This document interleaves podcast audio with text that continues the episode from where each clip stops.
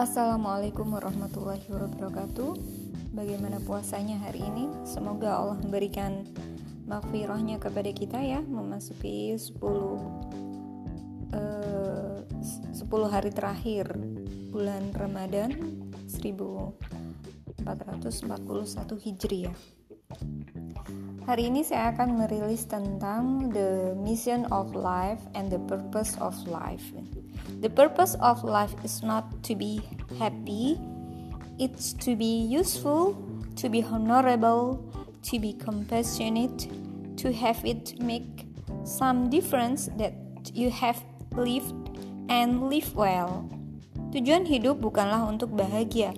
Hidup adalah agar penuh manfaat, untuk menjadi terhormat, untuk menjadi penuh kasih dengan memiliki hidup demikian, buatlah beberapa perbedaan dari hidup yang telah Anda jalani dan Anda telah hidup dengan baik. Tulisan Ralph Waldo Emerson. Allah berkehendak bagi kita untuk menemukan peran atau mission of life hidupnya untuk mencapai maksud serta tujuan terciptaannya penciptaannya gitu. Kayak apa ya uh, purpose of life gitulah Allah menciptakan kita anak-anak kita lalu mempersembahkannya kembali kepadanya dengan memberikan sebesar-besarnya manfaat dan rahmat bagi alam semesta. Bagaimana caranya kita bermanfaat uh, bagi orang lain lah ya gitu maksudnya. Menjalani peran atau misi dapat dimulai dengan uh, menggali dan menemukan uh, karunia Allah Subhanahu wa taala berupa fitrahnya. Kemudian dipadu oleh sistem hidup agar uh, manusia ini tidak menyimpang menjalani kehidupannya pada ruang dan waktu yang telah ditentukannya, yaitu bumi dan kehidupan di atasnya. Misi penciptaan manusia sungguhnya telah terinstal dalam fitrah kita sebagai manusia telah diletakkannya pada fitrah alam di belahan bumi di mana kita dan anak kita ditakdirkan lahir. Semua itu telah disiapkan oleh Allah dalam fitrah waktu kehidupan pada masyarakat dan zaman tertentu di suatu rentang kehidupan dan usia kita. Anak kita dihadirkan dipadunya dalam hukum di dalam kitabullah Al-Quran ya maka didiklah diri kita dan diri anak-anak kita sesuai fitrah penciptaannya. Tentu itu semua tidak lain adalah agar kita dan anak-anak kita bisa hidup dalam makna sejati yang kekal selamanya.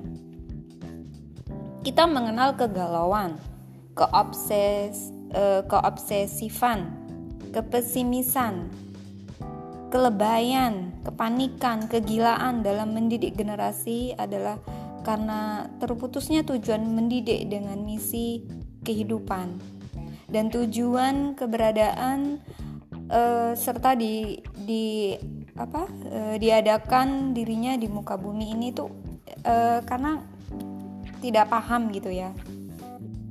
Mereka sungguhnya tidak meyakini eksistensi fitrah penciptaan Allah telah memaparkan tujuan hidup, uh, the purpose of life ini tadi ya. Di dalam Az-Zariyat, Quran surah uh, 51 ya, ayat 56. Dan aku tidak menciptakan jin dan manusia melainkan supaya mereka menyembahku atau ibadah gitu ya. Kemudian di Quran uh, Hud, Quran surah 11 ayat 61 ya. Dia Allah telah menciptakan kamu dari bumi maksudnya dari tanah gitu ya dan menjadikan kamu sebagai kemakmurnya pemakmurnya atau imarohnya maka mohonlah ampun dan bertaubatlah kepadanya sungguhnya Tuhanku maha dekat dan memenuhi segala permintaan Ingatlah e, dialektika Allah dengan para malaikat ya ketika akan menciptakan manusia sebagai khalifah di planet bumi ini gitu di Quran surah Al-Baqarah ayat 30 dan ingatlah ketika Robmu berfirman kepada malaikat, Aku hendak menjadikan khalifah di muka bumi. Mereka, para malaikat berkata, Apakah engkau hendak menjadikan orang yang berbuat kerusakan di muka bumi dan menumpah darah, sedang kami bertasbih memujimu dan menyucikan namamu? Dia Allah berfirman, "Sungguh aku mengetahui apa yang tidak kalian ketahui," kata Allah. Kemudian Allah melanjutkannya di Quran surah eh, ketiga ya ayat 191. Ya, Rob kami, tiadalah engkau menciptakan ini dengan sia-sia. Maha suci engkau, maka perihalalah kami dari siksa neraka.